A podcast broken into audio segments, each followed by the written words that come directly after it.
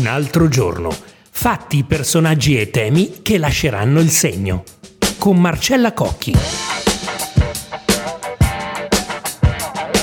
27 febbraio 2023. Bentrovati a questa nuova puntata di Un altro giorno, il podcast di attualità di Quotidiano Nazionale, il resto del Carlino, La Nazione e il Giorno.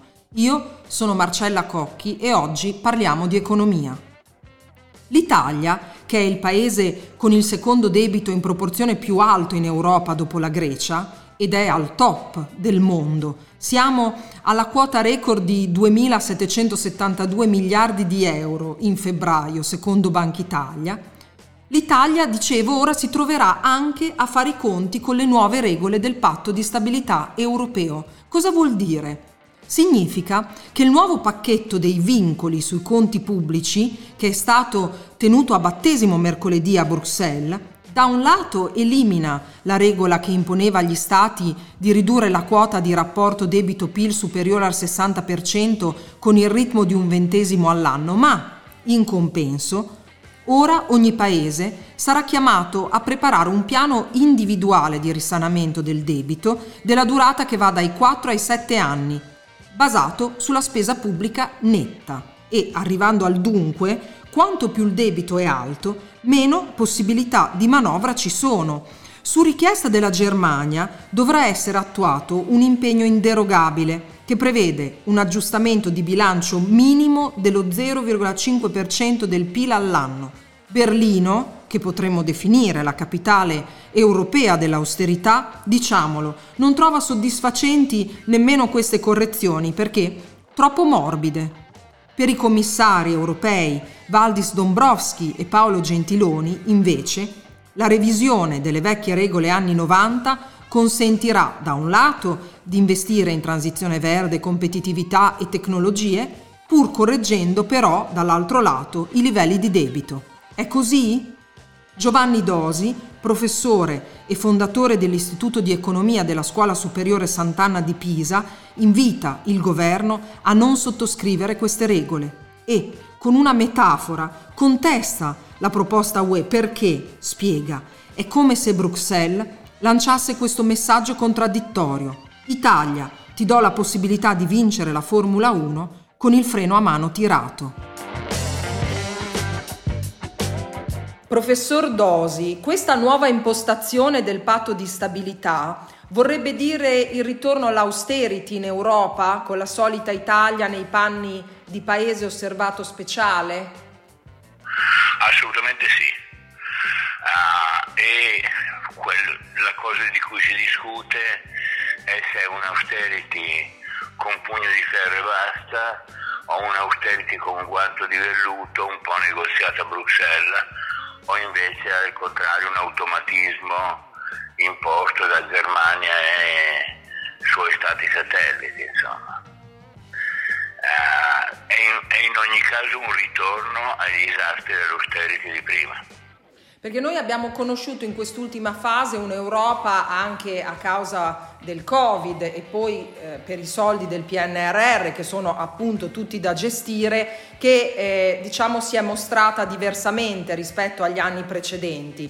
Quindi ora come si fa? Cosa dovrebbe fare il governo per eh, tentare di, di, non soccombere ma eh, di eh, portare avanti le proprie politiche?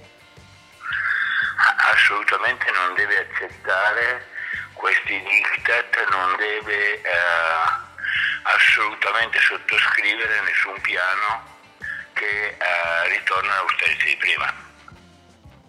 Perché questa è la, eh, essenzialmente è, è, come dire ragazzi è finita la ricreazione, c'è stata un'eccezione che era come una guerra, insomma, adesso però la ricreazione è finita si ritorna eh, nella caserma di prima.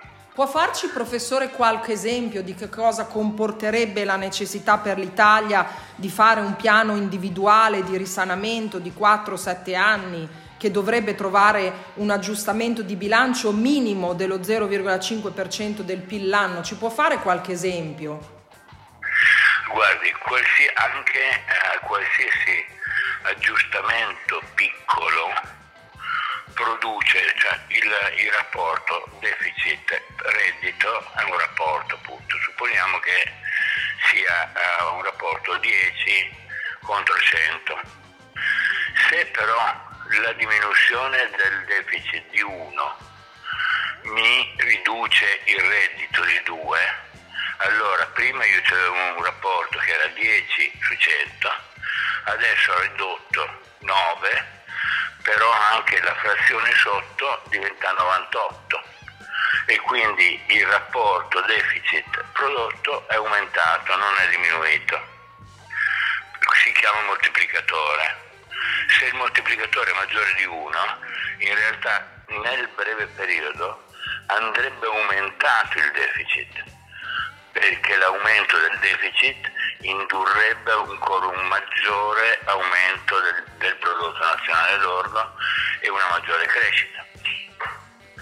A invece tagliare quando i tagli hanno effetti più che moltiplicati sul reddito, ah, questo è assolutamente masochista e induce l'austerità, voglio dire, eh, I tedeschi dovrebbero averlo imparato nel 1932 quando con Brüning eh, hanno fatto queste politiche di austerità e hanno fatto andare al potere Hitler, eh, producendo